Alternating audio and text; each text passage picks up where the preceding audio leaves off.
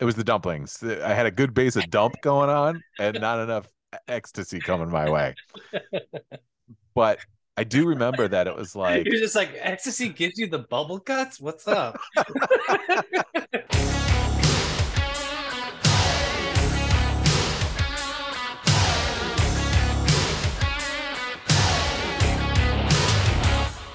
Welcome back, everybody, to the most awesome and Brandana Sports Podcast, coming at you as we always do. And we have a dynamite episode 247 for your eardrums. Guys, do us a favor. Please subscribe. Leave 5 stars. Tell a friend. Shoot us an email at mabsportspodcast@gmail.com. I'm Brandana. With me, as always, more dependable than a Southwest flight. Most awesome. No delays, and you get your bags. I'm not lining up, too. MA airline assigned seating all the way. You got to, bro. We talk about this all the time, like lining up, like it's no way is it more convenient. It just feels like the sake of being different, just to be different. Doesn't make any sense. Well, also, who does this serve? This doesn't help the customers. I don't think that this helps the gate check people at the, you know, the airline, you know, people. Who does this help? It doesn't help the stewardess. I don't understand, like, it's a differentiator that means nothing. It's like every time we bring nachos with our table, we're doing Tostito chips every time for every table. It's like, no, we don't need this at every restaurant that we go to. We just need it at certain ones, or, you know what I'm saying? I don't know. Yeah. Maybe that's not the best analogy. No, you're going for it, buddy. Yeah, I think the only thing I could put together is I'm going for it. Yeah, you're going for it. Swinging a miss, but it's all right. Keep it moving. Yeah. Keep pushing. We'll just ignore that.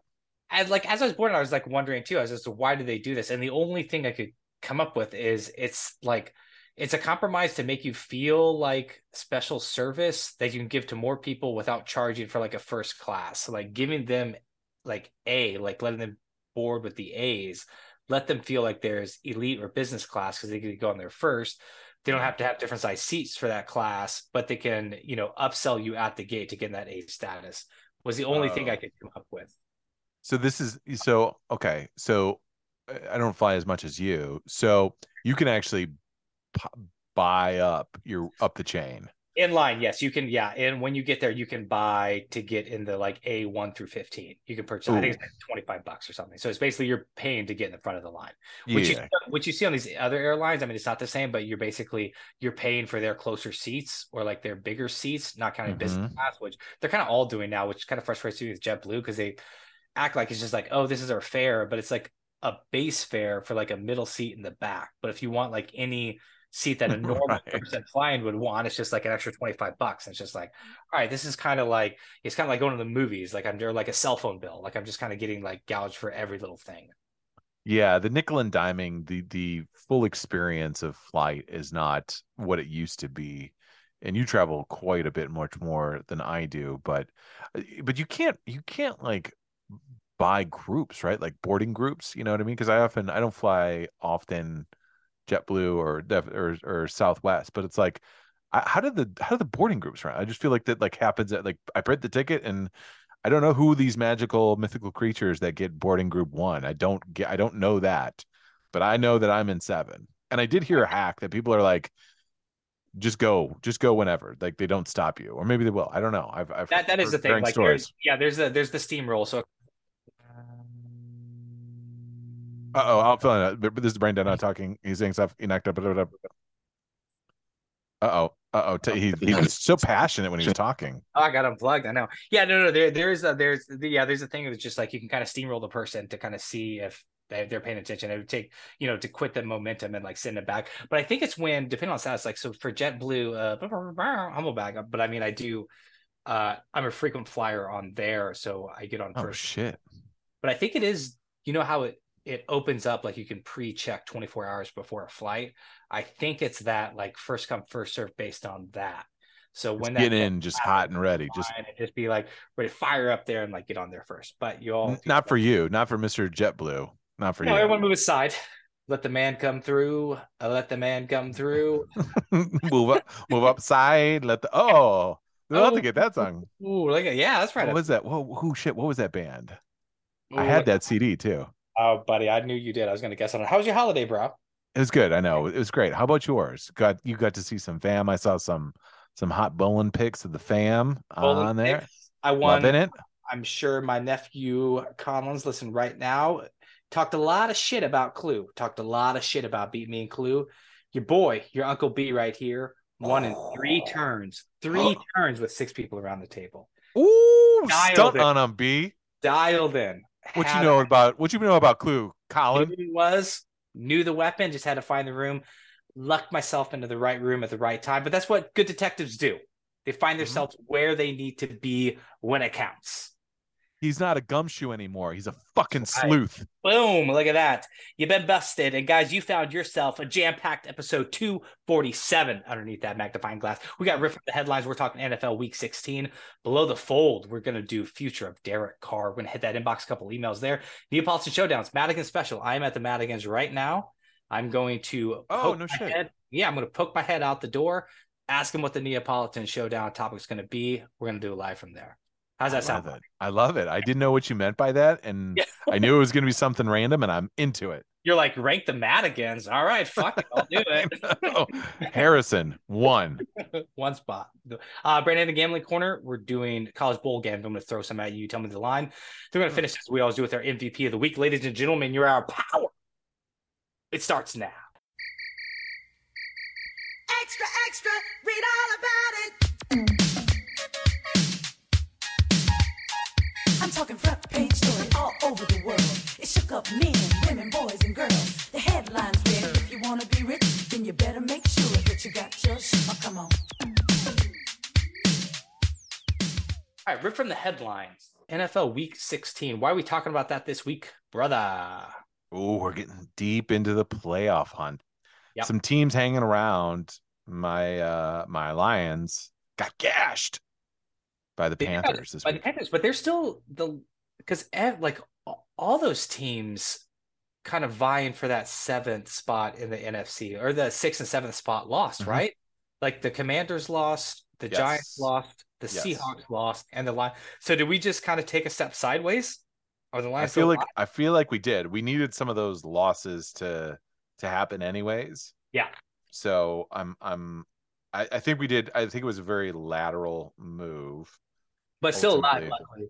Still alive. Because I felt like if one of those. What if you were a gigantic snack food maker who needs to satisfy your cravings to cook him? Do you partner with him to manage your supply chain? Did not pay. They did not pay for that ad spot. You guys, if you guys were hoping to manage your supply chain, not up in this podcast. You came to almost the right spot. Not here. So it went there. They're still live. So it still feels like it was an opportunity for them to really get in the driver's seat and maybe control a little bit more of their own destiny than they did. But now they're right back to kind of where they started on a shorter timeline. Absolutely. Great. We saw the Giants and Vikings. Vikings gonna Viking. 11-0 this season in one-score games. Again, this comes down to the very end. Of course, you knew when the Vikings were up by 8 points, the Giants were going to march down the field, score a touchdown, get the two-point conversion, tie it up. Vikings get the ball back with a little bit, minute and change, find themselves around midfield with about 25 seconds left, able to set up a Greg Joseph 61-yard field goal, which, surprising to everyone, especially Greg Joseph himself, he's able to put through the uprights, and the Vikings walk off with the win. Anything in this game that changes your mind about the Vikings about making an honest run in the NFC, or is just this impending disaster whose fuse just hasn't went off yet? Yeah, they're from the Batman lore. They're Two-Face with the double-sided head coin, right? Everything's just coming up heads for them on the 50-50 balls. And I feel like when we have a team with like incredible in-season luck, and and being 11-0 and in one-scored games, I would volley, or I would count that as like just being on the better side of luck more often than not. You know what I mean? You could be 7-3, you could still have a good record, but or 7-4. But man, 11-0, it just makes it feels like to me that everything's just kind of breaking right. And obviously we had the Colts game and a few others. Yeah, that Saints game in London or whatever, where the football actually hit the upright and bounced through. Yeah, exactly. So it's just one of those things to me that's like, all right, so obviously you're good enough to be a playoff team, but once you get in there, you're going to need a little bit more than just relying on, hey, let's rally and scramble for the last like 17 minutes of the game and see if we can tie this thing up and push it to overtime or kick a last second field goal.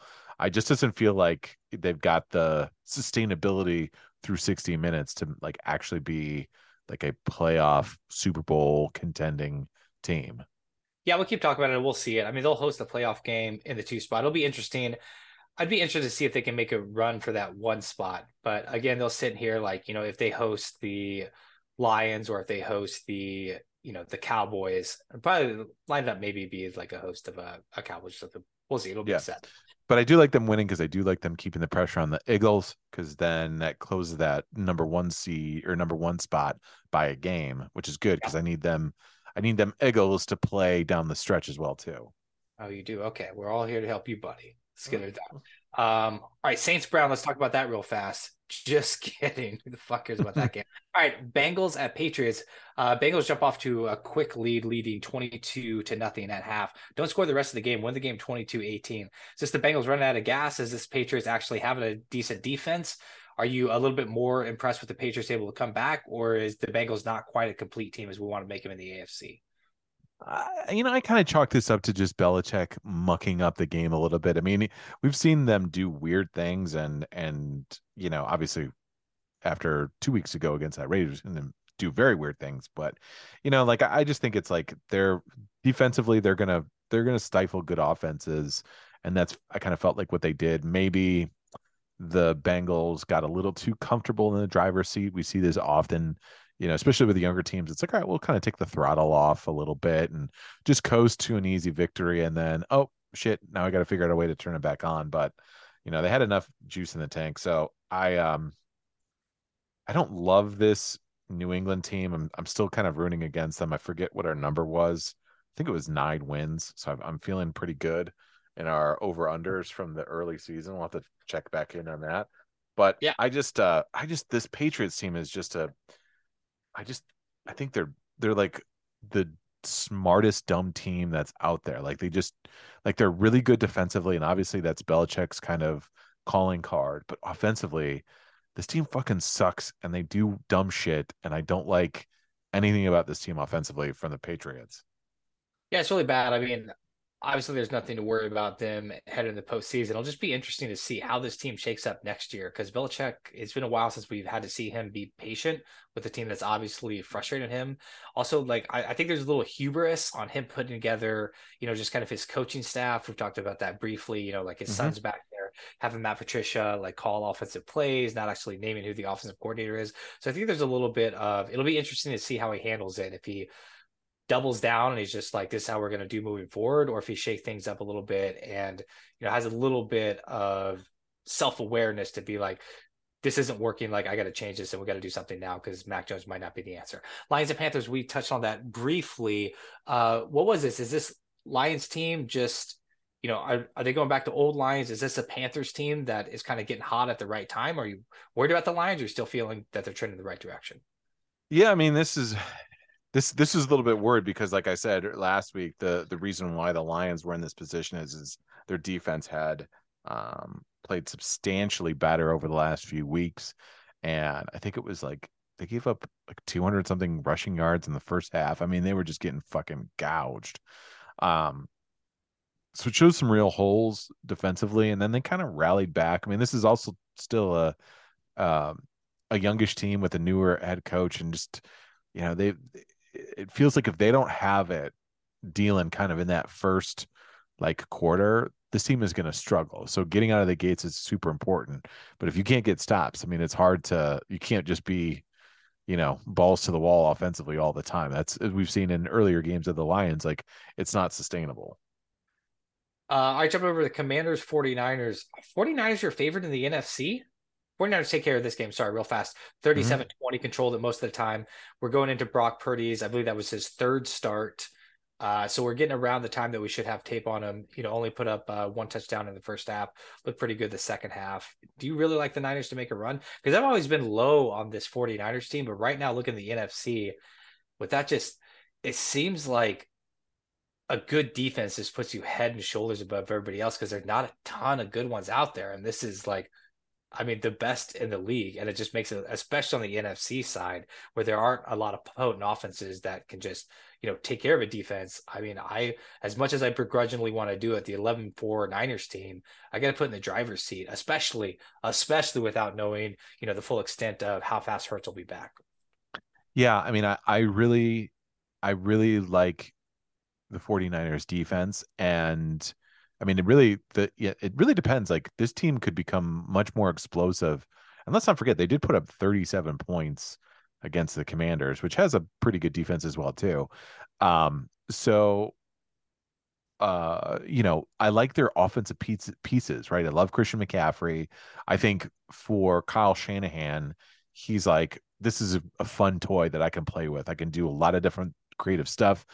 They are probably one of the more creative offenses, which is why quarterback has been kind of such a plug and play position for them a little bit. Same thing with like running backs and wide receivers. So they're very creative. I think that this team is going to be tough to contend with, because they can put up points when they're dealing. They can put up points, and they don't need a lot. I mean, it's like they're the opposite version of the Denver Broncos, right? Where it's like, hey, like if you put up 18 points, you're probably going to get a win from us, because we're not giving up more than 2 touchdowns and a field goal. I jump over Packers Dolphins. Packers on Christmas Day take care of business against the Dolphins, 26-20. Have we seen the last of Tua? Like, so there's 2 things. Let's not jump in and play neurologist and try to get into his concussion stuff and whatever. Like, he's sitting out. So I should take my white coat and stethoscope off then, is what you're saying? Yes, like the rest of Twitter. Okay. The whole Twitter could just take off that white coat and stethoscope. We'd all be in a better spot. I think you brought this up, and maybe I think it was a super smart insider. Maybe you weren't as specific, and I heard from someone else, but that was me. It was you. It was you, definitely. Like Tua unable to throw like outside the hash marks, because they switch it up and they're doing like, they're showing him different looks and like zoning up outside the hash and manning inside or something like that. It's just, I talked about quarters. They were playing a lot of like quarters coverage. Yeah. And you're totally right. All his interceptions are happening like kind of like outside in those things where it's just like, he can't figure it out and they're just totally fooling him. Yeah. I mean, he was, you know, but before getting dinged up, obviously, he was just like, he wasn't like, everyone was talking a lot about like his anticipation and all this other stuff. And I think what, like you said, seeing enough tape on him, I think teams had seen enough tape on this Miami Dolphins team and now are like, oh, okay, he's really not anticipating. He's just kind of robotically like, this is my read. I saw the read. I'm throwing it. And he's not diagnosing in the moment. He's just going, I saw it. This is what I know. Throw it. And it looks, a lot of times it looks like it's anticipatory, right? Like he's feeling it, like Drew Brees. He's like, he sees the defense and is like, okay, I think I know what this defense does. Since I know that defense, like I'm not going to look off my first choice, and that's where I'm going, wherever that first choice. And he's automatic with it and throwing it. And I think it was, what was it that was it a Thursday night game? I think it was against the Rams. I don't remember who it was, but where he went like 4 for 17. Like it was the one where Tyreek Hill picked up the fumble and scored, and they just kind of happened to be in that game. I don't know who the fuck they were playing. Oh no, it was the Chargers. I think it was, but because it was a stark comparison against Herbert, who he was drafted in front of, but he was like so off. And I think everyone was talking. It's like, holy shit. Like, how could you be this off as a quarterback? And I think it was, he wasn't getting picked off, but a lot of those balls were getting knocked down or deflected because they were like, all right, we know where he's going. We see where he's going to go. And, you know, and he's now, I think I'm a little worried for Tua as a dynasty fantasy owner of Tua. I'm a little down on this moment right in time. Yeah. You pick my pocket in a league we can talk about. You pick my pocket. Madigan, nice enough to let me stay in their home, picks my pocket, promises a quarterback that never comes down the pipe. Everyone's getting their due right now. Everyone's getting their due. All right, real fast. The Rams hang up 51 on the Broncos.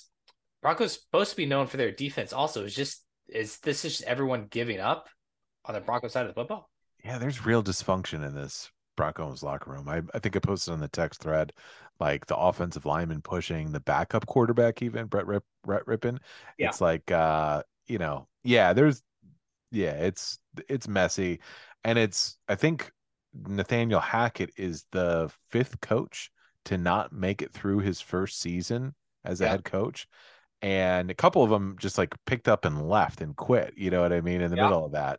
So it's like, sheesh, it's bad. It's real bad, but this was destined to happen. It's a little surprising that it happened as early as it did, but I mean, fuck, they weren't going to give up on Russell Wilson.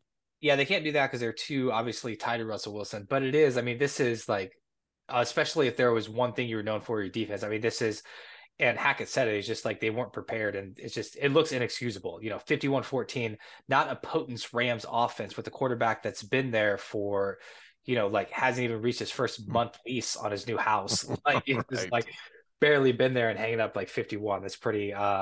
That's pretty damning evidence. So it'll be interesting to see where those Broncos go. All right, bro. Below the fold, let's jump into it real fast. Future of Derek Carr. Tell me what's going on here. So they come out and you ever have like an article or a headline that pops up and it feels like everyone else knows what the score is, but you're just like, hey, everyone's still down. Like, let me catch up. Yeah. What happened here? Why are the Raiders all of a sudden out on Derek Carr? Like I've heard of, since we're not competing and they still technically have a chance, but I guess they're kind of giving up. I didn't know that they ever felt like Derek Carr was part of the problem. And now it just feels like this, I don't know if like lightning rod or he's being thrown under the bus, but it's just like, we're going to bench you for the last two games. And then it snowballs from there where he's just like, well, I'm just going to leave the team. And now all of a sudden everyone's just like, that's the last snap we'll see Derek Carr take for the Raiders. What happened? Yeah, it fucking moved quickly, right? It really moved quickly. And I think the first and foremost issue, the reason for the benching is everything like we're not competing. We're not going to make it here. And if you get hurt in these last couple games of the season, there's a weird like stipulation in his contract that the Raiders owe him another $40 million. So his health insurance policy or something, like if I get injured, you guys. Yeah, drink everybody, because I don't know the particulars as to the reason why, but that's what everyone's citing as the stipulation for them wanting to sit. And it's like, it makes sense. We're not. I mean, yes, they're technically in it, but they're I think 2 or 3 games back. Yeah, they're 2 games back from the Dolphins right now in the 7th spot, and a lot of shit would have to change for them in the next 2 weeks, and a lot of things would have to happen. So. It's just one of those, like, technically we're still in it, but discretion is the better part of valor for the Raiders. And so they are, And then it snowballs from there. So clearly he's not happy about it.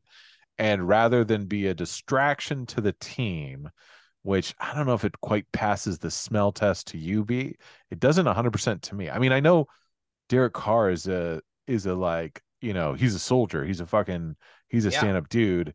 He's going to keep this, but it's like, well, I don't know. Like, how much distraction is a 6-9 Raiders team going to be? You know what I mean? Instead of like, I don't understand why he can't sit there and be like, yeah, like if I get hurt, they're on the hook. And so I understand it. It's a business. It's part of the business. Yeah. It's part of the business, but it feels like he's a little disappointed. And so it feels like a saving face move to me. It's just like, she's about to break up with me, so I'm going to break up with her first. Like, it's like he's caught in wind that they're going to move on from you. So it's just like, well, get me out of this building now. Like, why am I going to stand on the sideline holding the clipboard and a headset for 2 games looking like a fucking idiot? Right, exactly. Let me heal up, let me rest up, get in shape, and start the process with my agent. Now, here's the thing. Derek Carr has a little bit of leverage in this deal of his, is he does have a no trade clause. Like he can choose if they want to trade him, he can choose and pick his spot. So, and then ultimately now the Raiders will be in a little pickle, because then if they want to get anything back from Derek Carr, they got to go to a team that he wants to go to. So he can kind of choose that, or they got to cut him, which his deal by sitting him these last 2 games from a dead cap and a cap savings standpoint is very, his deal is pretty good. So they can cut him. Now the downside is they get nothing in return for it. So it's like, do you want to give a top 12, 13 quarterback in the league up for nothing? Do you just want to put him out into the open market? You know what I mean? I don't know. But you know, this is what the Raiders are fucking evaluating right now. They're making calls. I'm sure they're calling on stuff. I'm sure they're talking to teams. I don't think it's illegal to talk to teams, right? If they're initiating the conversation. Yeah, no, that's a great point, because they're going to lose so much leverage as the team also, because as soon as they find a team that they know they could trade it to, that team knows that Derek Carr wants to come to them. And yes. So right there, it's just like they lose the leverage. It'll be, I don't even know what the market, a second round pick. Does that even sound high? I mean, I've heard that the Raiders are looking for a first. I don't think that that's going to happen. I've heard like two twos or something like a 2 and a 3. Because I think, what was it? Wentz got 2/3 last year. So I think like, all right, well, I'm a little better than Carson Wentz. So I should bring a team like a second round pick. You know what I mean? That's why I think the Raiders are trying to leverage for the first round pick a little bit. So what do you think? So let's go off some possibilities here. Saints. So the Saints, yes, could give it up. Now they're going to have to get, if it's a trade, they're going to have to get very strategic with their cap, because right now they're projected for 2023 in the whole $53 million. So yeah. So one of the worst, right? The Saints are. What's that? The Saints are one of the worst, right? Just as far as they're one of the worst. The Tampa Bay Bucks are up there too at $41 million in the hole. So, you know, those two teams that kind of have a big question mark for quarterback kind of have some cap woes that they got to figure out. But it seems like every year these teams get to figure out and restructure stuff and somehow get under the cut. Yeah, exactly. So it's like, you know, there's going to be some moving and shaking on there, but it's like, but is Derek Carr going to want to go to, I mean, I know Dennis Allen, I think he was there in the Raiders when the Raiders sucked ass. So is he going to want to go back to the Raiders if Dennis Allen's still the head coach? Is who going to want to go back to the Raiders? Oh, go back to the Saints? Derek Carr. Yeah. Is he going to want to go to the Saints with Dennis Allen, who is now the head coach in New Orleans, who was the head coach in the Raiders and sucked at the Raiders. You know who's going to be kind of like a chess piece in this is Sean Payton. It feels like Sean Payton has the ultimate like pull the puppet string. So it's just be like right. New Orleans is in the mix. So it's just like, who does Sean Payton want to? Because I don't think Sean Payton's going to want to come back and start from scratch with somebody. But he's also like, he doesn't want to get somebody that he doesn't think he can, you know, get over the mountaintop with. So do you think you could like, do you take Derek Carr or Jared Goff? Who would you want? 2023. Ooh. I think Jared Goff. Really? Okay. Wow. Yeah. I kind of like Derek Carr, but I don't know if it's more that I fall in love with his attitude over his play. So let's talk about, okay, just a few more teams. Maybe the Texans is an interesting fit but Texans, he's basically going there to be a stopgap for 2 years, basically until the Texans, like whoever their first round quarterback they go with. Commanders would be interesting. I think Commanders are on the table. Commanders especially too, because again, we're going to the NFC. The defense is young. There's some weapons there. And I think that you could see like a swap of some sort, like a Carson Wentz and a pick potentially, right? I mean, you know what I'm saying? Yeah. What about Cardinals? The Raiders seem like a crazy enough team to take on this Kyler Murray disaster. Kyler Murray seems completely on brand for the Raiders. It lets the Cardinals get out of that massive mistake they made throwing to Kyler Murray. They get to at least move on and have, you know, a serviceable, like top 12 quarterback to at least compete next year in the NFC South. Ooh, I was hoping you were talking for two more beats. Oh yeah. Cause you almost pulled it up. I was trying to pull up the thing. Yeah. Cause it's Cardinals, Rams, Niners, Seattle. So the Niners are scary, but I think with Derek Carr, I don't know. Cardinals is interesting to me because it seems like the Cardinals would want this. This is interesting. So I do believe Kranz Kreppelhopper will get the fucking boot and fired. So does like, you know, it really depends on. Yeah, I don't know. I don't think that they can. I think the trade. Yeah, they'd have to wait a minute to trade him. I have to figure out. I always mix up the pre and post June 1st. Yeah. Is that like after the season? I don't remember, but it's like that would be an interesting trade if they could figure out a way to do it. What a wonderful, like, what an upgrade. And they have $24 million. The Cardinals do in cap space coming into next year. Kyler's got a big dead cap number if you trade him before June 1st. So it really kind of like, can we swallow this amount of money if we trade? They can after June 1st. But it'd be interesting, man. Oh, that would be, I love that. That would make, it'd be such a total Raiders move, but yeah. I don't know if Mark Davis has the stones. If this was Al Davis, this is like, this becomes a leaderboard. So, I don't know. I, you know, everyone's talking Colts. I think the Jets are somebody that's a real like potential. I could see that kind of professional quarterback going in there, handling the media pretty well, young and up and coming team. You don't need, they got some young weapons around them. They got about 15 million in cap space. The Panthers also too, like this also seems like if, because they're making a little bit of a run. I don't know, Sam Darnold's there, but they've got $55 million. You'd have to think that a Sam Darnold team getting Derek Carr would be an upgrade. And if Sean Payton becomes the guy that moves in, and their owner Tepper has got some money, some cheddar. So if he's willing to spend some big money to bring in a big head coach in Carolina with some young core pieces and DJ Moore and, you know, the running game and some other stuff like that, is that a dark horse to like, you know, to sneak in there and poach a top 10, top 12 quarterback in the league? Yeah, I like that. It'd be interesting. Like all these, like a lot of these teams on the table, if he goes to the right one to compete, I'm going to slide the, just so we can call me Mapstradamus later. I'm going to float the Cardinals out there. I like this fit. It's interesting to me. Let's call that. And another thing to get mixed, not forget that got mixed up in this is I wonder Devontae Adams' feelings on it. Be interesting. All right, jumping into the inbox. All right, go long. From the emailer of the podcast, bang, passing game specialist, assistant quarterbacks coach Parks Frazier will assume play calling duties for the Colts under interim head coach Jeff Saturday. Let's pretend you're a 30-year-old lowly assistant coach who's been asked to coordinate the offense for the rest of the season. What NFL team would you least like to have been offered that job? And if you had to take the job, what would be your best idea to make the offense successful? Where do you not want to be an offensive coordinator for?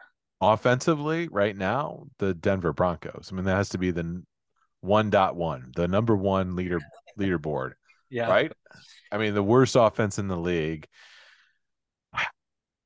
And where do you go? Where do you go with this team? I think is the first move is just shutting down and pulling like a, hey, we're going to sit Russell Wilson, and I'm going to have to fucking big time Russell Wilson in the room to be like, hey, motherfucker, your play fucking sucks. And that's the thing. I wonder in this scenario, I'm like a wonderkin, right? Like I'm a savant of offensive play calling, and I'm gonna do the reverse Mike McDonald, which Mike McDonald did to Tua to build him up. I'm gonna fucking humble pie this motherfucker big time, Russell Wilson. I'm gonna get a 700 cut play of all these shit, dumbass, dumb shit plays over the last two seasons, some in Seattle where you're getting bailed out by other teams, and then a lot from Denver. And we're going to go through here and be like, dude, you're missing these throws. Yeah. Cut the shit. Go back to the kid that wasn't even in Wisconsin. Go back to NC State Russell Wilson, the one that everyone's saying, hey, you better go fucking play baseball. Because guess what? You better start calling around to see if they need an outfielder. Because the way you're playing, you fucking stink.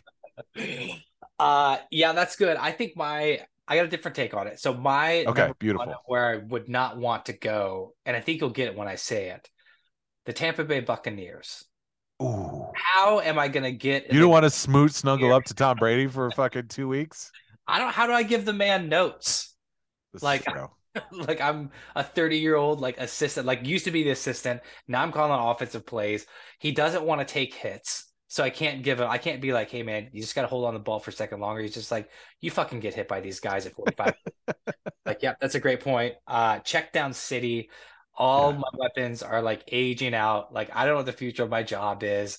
I know we're going to the postseason. I know we're getting our ass kicked at home, like round one, if not round two. I don't know what the future quarterback situation is, and I can't bring it up because it's Tom Brady. Yeah, I like, that's a tough one. Here's the thing. In that QB room, you're Tom Brady's just doing his Tom Brady thing. What's your biggest win in that room as the 30-year-old? Is it just to like get it, Tom Brady be like, hey, yeah, that's a good idea. Like, is that, or is it like, even like I make a joke and he chuckles and you're like, yes, I'll take the Tom Brady. I mean, good idea. Like, I'm going 6 to midnight. I'm walking cloud nine. Like I am like amazed. If he was just like, I didn't think of that. Like, even if he's just like, if he just asked me for advice, he was just like, hey, like I was thinking on this second down play, like what if we, and I would like, my head would explode and be like, yes, I'm here too. I'm going to act like I'm giving some great wisdom, but I'm 1000% just going to agree with whatever you say. Yeah, for sure. Yeah. Whatever he says, I would say yes to. Yeah. Like, yeah. Uh-huh. Absolutely. Sounds great. Beautiful. That's the plan. So, that's what we're doing. Yep. All right. Neapolitan Showdown, bro. Bring us to the jam. Okay. I'll be right back. I'm going to go get it. All right. There. So let's leave it alone, 'cause we can't see eye to eye. There ain't no good guy, there ain't no bad guy. There's only you and me, and we just disagree. All right, bro. All right, I got it. Ooh. Got it. All right, bro. We're going to the Chiefs-Broncos game this Sunday. See Russell Wilson in person. And I think on that, the Madigans have selected best tailgating food. We might have done best it. Tailgating food. I like this. You've been tailgating a lot, bro? What's that? You've been tailgating a lot? Not really. I went to Notre Dame tailgate last season for the Cincinnati game. I think it was like the 3rd or 4th game. I like tailgating when it's warm out. I like that tailgating. Not like hot, but like just give me like 60 degrees. I could wear pants, maybe shorts, sweatshirt. I'd be comfortable. When we went in, we went to Foxborough, were they tailgating? Did we walk around and grab some food from some people? I know we found that cooler in a parking lot. That was post game. That was post tailgating. It was. I don't think it was, because at that point it was raining so fucking hard. Right. We went nuts on the mezzanine. We had to jump out of the Uber. I had to fucking. I had to like. You had to remind a traffic cop what exactly was in their powers. Exactly. Not make us get back in a car. I was definitely like fucking Obi-Wan Kenobi. I was like, these are not the football fans you're looking for, and fucking waved her off. We had to run to the CVS, get the garbage bags to tighten you up. But we did. We made it. We put in some work on the mezzanine, right? We went to all the different places. We met those two guys that were kind enough to buy. I think they bought us a drink. I think one guy gave you his poncho. He gave his poncho. Yeah, because we talked about it, just like we weren't sure if I was dating him, if that was just kind of like a move with like a leather jacket. Yeah, he definitely pinned you. Wearing around the stadium. All right, bro. Tailgating food, 3 spot. I'm gonna stick with the classic. I do like this because you can still one hand it. You can throw the toppings on there, or you can eat. This is big too. You need a food that you can eat with or without toppings, just depending on what's available. You need to be able to go topping lists with it if need be, if there's none there, because you don't want to copy the people there. I'm going with the bratwurst. Give me the brat. Nice. Excellent. They smell great. I don't know if there's anything more inviting than the smell of a brat on there. There's like a little sweet smell to it. You kind of feel like your feet pick up, kind of Pepe Le Pew style, just kind of float down. Here's the deal. Bratwursts, right? Thicker sausage. Yep. Makes me a little bit worried about the cooking standards, right? I'm not going to Michelin rated chef here. Yeah. So now the worst thing you do is you don't get that snap. It's a little soft, and you're like, uh-oh. Yeah. Uh-oh. If I could have some fucking diarrhea before. Well, that's why I'm big on gross. That's why I'm big on with the bratwurst. You have to just stab it. We're not. This isn't brain surgery here. Like, get some fork holes in it so it can cook all the way through. Keep my bratwurst on there extra long, but maybe a little bit further away from the flame so it's not burning the outside, and we're really cooking that inside. Because you're right. Like, I'm gonna take a bite and I'm looking straight like a telescope, looking straight down that bratwurst. I want to see what the color situation in there is. And it should not look like a gobstopper with a different color center. I was going to say, it should not have rings to it. No, it shouldn't look like an eyeball with a little red pupil. Mm-hmm. It needs to be gray all the way through. Beautiful. I'm going number 3. Yeah. This is a good warm to – this is inclement weather is not your friend. But I'm going a little bit. Give me some classic crackers and some dipping, right? Maybe a little nacho cheese dip sauce, right? Some little meat in there, little Tostitos scoops. Somebody's got the crock pot going, a little bubbly in there. Just give me a little something to just dip on. Just give me some scoops. You know what I mean? Maybe a little bread to go in there too. I like all of that. Because as you said, one-handed, I can go hold a drink and just kind of mange on that. A little bit of aristocrat. I like this because you don't want to be like, it's not pot committed to a meal, right? You can graze. Yep. I'm an appetizer guy, B. I'm an appetizer guy. You can have like a little beer, pop back, grab a couple little more scoops, just scoop through, come back, continue your conversation, talk about the over-under for the game, get your bets in, go back, scoop. I like an easy offer to strangers coming by. Grab a scoop, try my queso, hit a little bit of queso. Take 2 scoops, not the same scoop, different scoops. Oh, don't get wild. Yeah. I'm gonna give you the W on that one. Nice. Just outside the box a little bit. Mine's a little basic bitch. I still like it, a little basic. Mm-hmm. My 2 spot also comes from a crock pot. I like this because it's part of tailgating is people have a lot of pride in it, most awesome. A lot of tradition, a lot of family recipes handed down, a lot of come over to stall 57, row J, aisle 9. Have you had this? You know what you've been waiting for? The chili. Come try our chili. A bowl of chili, brother. Ooh. Especially for those cold. We're talking NFL football. It's cold outside. You want that chili to warm you up. And everybody's got their own. You taste that special ingredient. Yeah, I do a little honey and cumin in there. I don't know if you had that. Oh, he's got the firehouse chili. Yeah, that's right. Oh, I don't know beans, motherfucker. Just meat, just hearty. That's it. Baby. Onions. I let them simmer in the bottom of the pot. Yeah. For an hour. Yeah, the whole thing, the whole 9. I love it. Chili's great. Chili, here's the deal.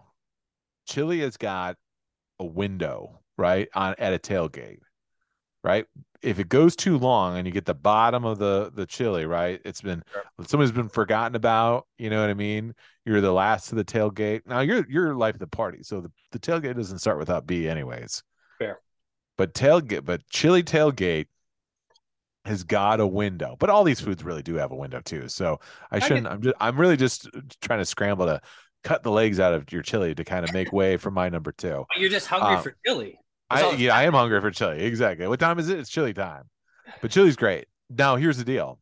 Are you gonna? Because you like it spicy, B. I do, bud.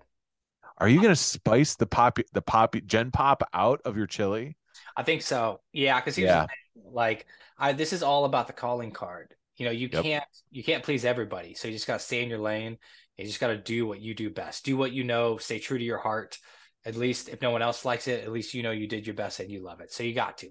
So unfortunately, do what you love. Yeah, there are gonna be some people that just kind of get spiced out of it. And they're gonna be like, I don't like it. It's too spicy. And it's just like more. Do you warn people? Do you like, look, it's hot? Yeah, but it's almost with it's less of a warn and kind of brag. Like this is stop. I'm gonna fucking knock your dick in the dirt. You're gonna want to take that sweater off. Turn off that heated vest. You're not gonna need it. All the warmth you need. I'm gonna warm that core, baby. Oh man, my number 2. I feel like this is a good another one-hander. You could also get some spice in this too. You could have a little rack, but I like this because you can put them in a tin. People again, certain tailgating regions, Buffalo, really into this. I'm gonna go with some wangs. Give me some wings. This is good. You can, again, some blue cheese, some ranch, some celery, some carrots. Get the whole thing. Dump them all out there. Everyone loves a little bone-in chicken wing. Got a note on this, buddy. I know you do. I know. I knew it when I said it because I know how you eat the wings. Yeah. Tell by the look on my face, the two spot. I'm going to have to take the win on this too. Yep. Here's a problem. You mentioned a place like Buffalo, which is, I think, is a great home of the Buffalo wing where it was invented. Yeah. I was at a Buffalo tailgate this season. Ooh. Obviously, it's cold outside. You need gloves, brother, and you can't eat wings with gloves on. So you got... Man, that's a good point. You got a collision of ideas right here. You got a wing, which you want to eat with your hands and fingers, but you got your fingers inside some mittens. So you either got buffalo sauce on your mittens or you're freezing your fingers off trying to eat those wings. It just doesn't quite fit. You want it to. It's a little square peg in a round hole for me. A little bit. We're fortunate. I like it. I mean, we happens by those tailgates. Is people are just like, "Oh, what are you making?" It's just like, "Oh, we're making quesadillas," and it's just like, "Man, not really the cool that you're cooking quesadillas outside, but it's not really like right on the hood of my car." That's how it's so hot. That's how we're doing it. Like, what do you got there? It's just like, "Oh, we're making like Swedish meatballs." It's just like, "Oh, well, that kind of works with toothpicks." All right, top spot. Could gain some ground here. Because I'm going to go super basic, bitch. But if this is missing from a tailgate, you're just like, what am I at here? I think this might be my number one. I got to go the burger, bro. Me too. I got to get the burger. Yep. Cheeseburger. Got the cheese, have the different cheese. And it's an easy dish to punch up. You know, you can dice up the onions, have them in the beef. You know, you bring your side dishes. You do your toppings, like your toppings do the talking for you. Maybe you got some sliced red onion because you're awesome. Maybe you got some pickles laying out there, like real sour. Like, what do you want to do? Maybe you got like little Gershons. Maybe you got jalapenos, like different. Maybe you do like a little mixed sauce yourself, like a little, I wouldn't want to participate, but something mixed with like a Thousand Island. Maybe you just have your most awesome sauce, but this is just kind of combination. I put a little honey and cumin in it, and I dip my finger in too. Like if you walk through an entire tailgate and a hamburger was missing, you would notice and you would be like, what the fuck's going on? Like, I'm in a different universe. Have I been abducted? Am I having a stroke? I don't get what's happening. Gotta have the burger. I'm into this. And now because I'm very much into burgers these days. I like the smash burger. I've been liking this. Yes. And if you got somebody did you used to be a fat burger guy? I was, yes. You like a real, but now you're just like, I like this. Can be the thin, a little crispy, get the cheese nice and melty in there, and just stack two of them on there. Bang, bang. Yeah. Give me a brioche bun. I was going to peg you as a three guy. Look. Okay. It's 2023 is pretty soon. I'm changing my ways. I'm trying. It starts with incremental changes. All right. From three patties to two. One patty at a time. Sure, buddy. Yeah. Yeah, exactly.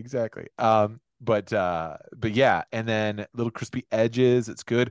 Brioche bun. Get those. Layer butter. Heat those up. Now we got something good. Let's get the little crisp on the edges too of that bun. Here's the deal: if you are going to make burgers and burger patties, don't hand patty them up. Don't do that. Go to the store, buy one of those like patty press things. If you're going to do just like a regular generic patty, do us all a favor.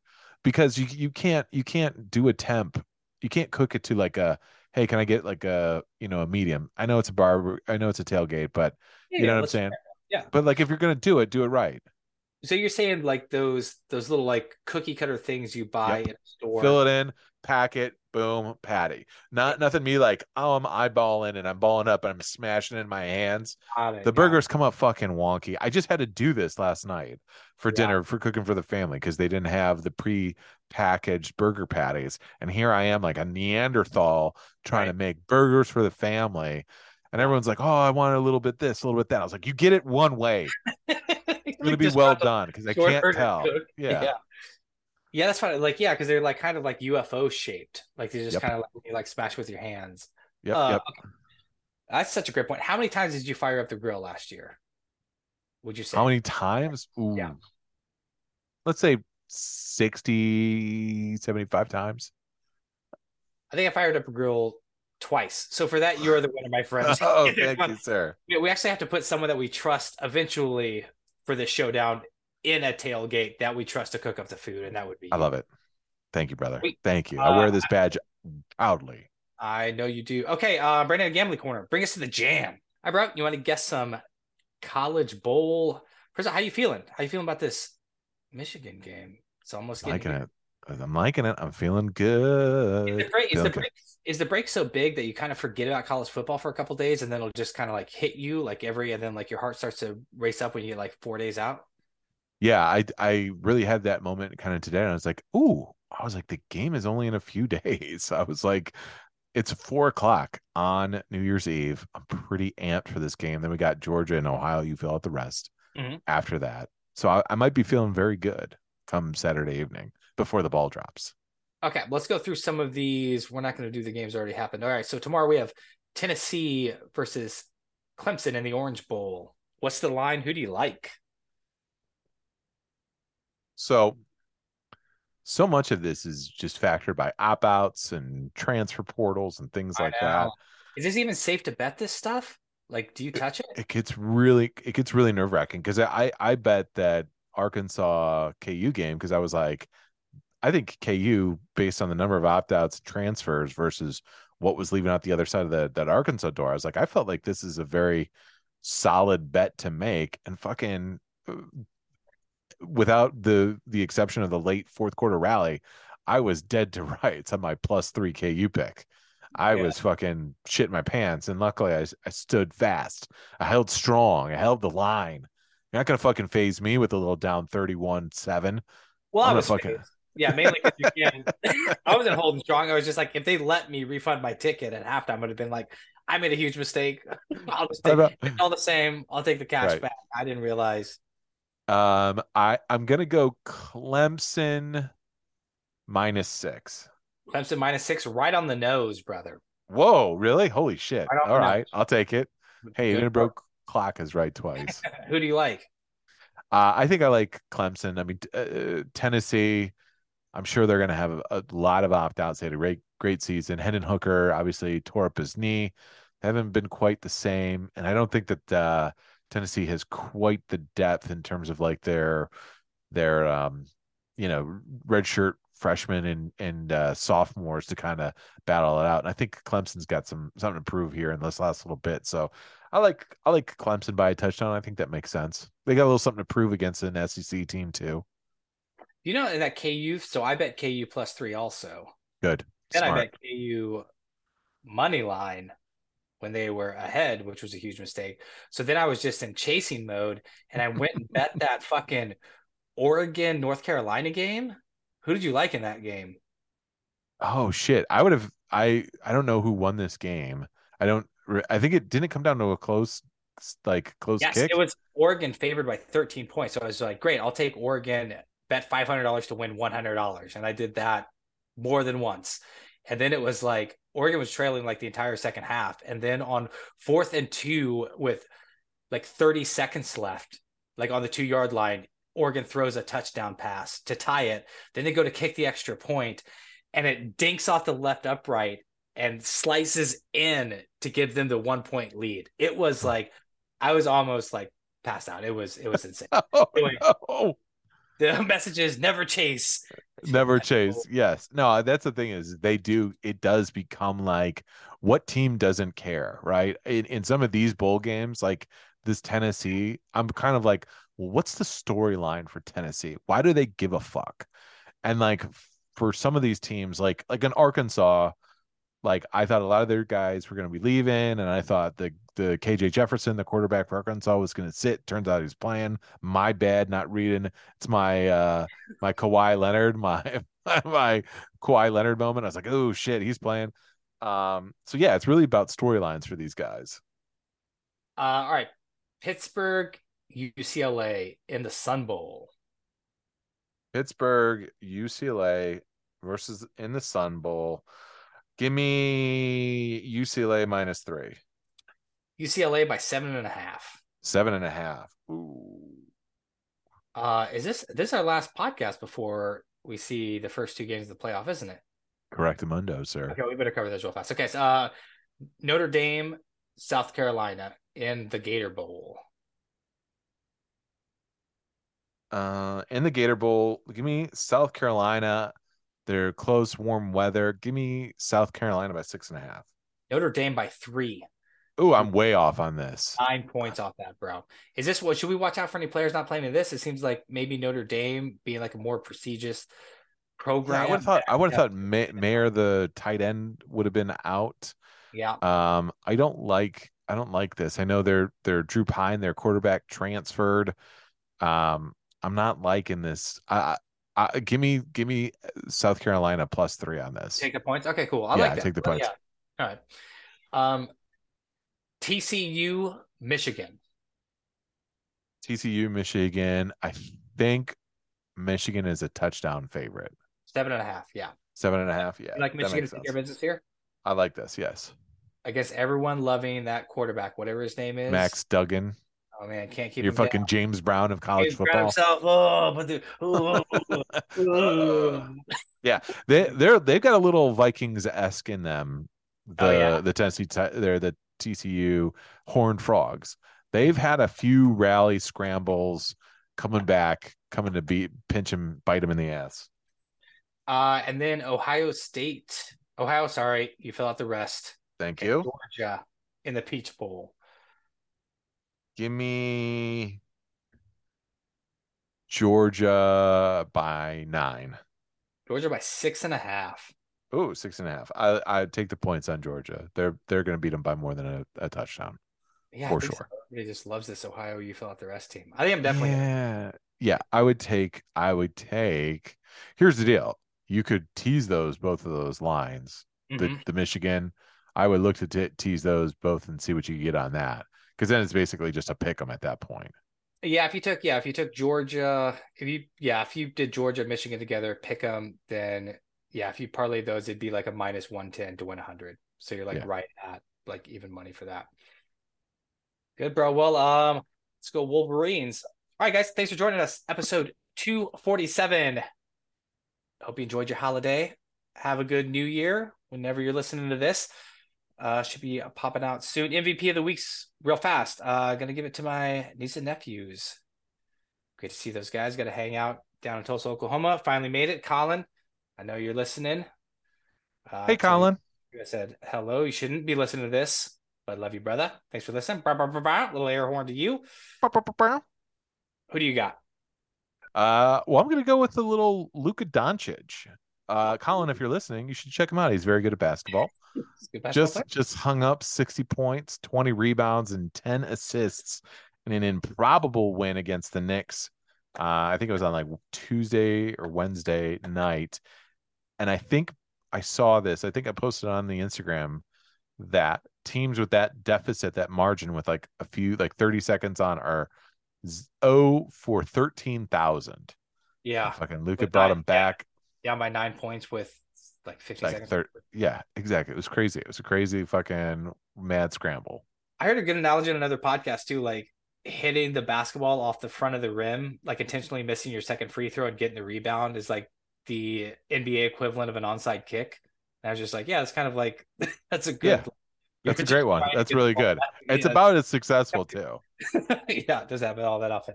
You would think NBA guys would be much better at that than NFL kickers are.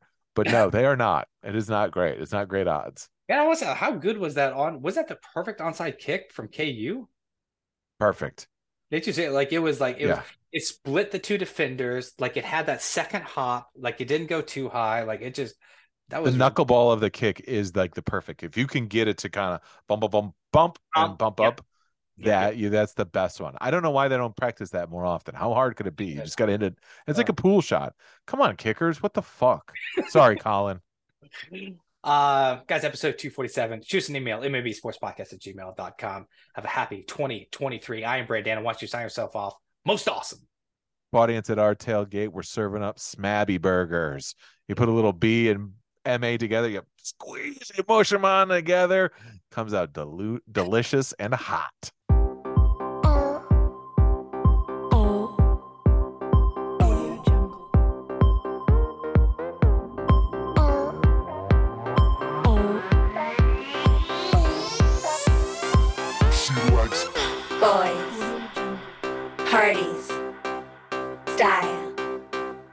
Fame, she likes glamour, runway, style, fame. She likes fashion.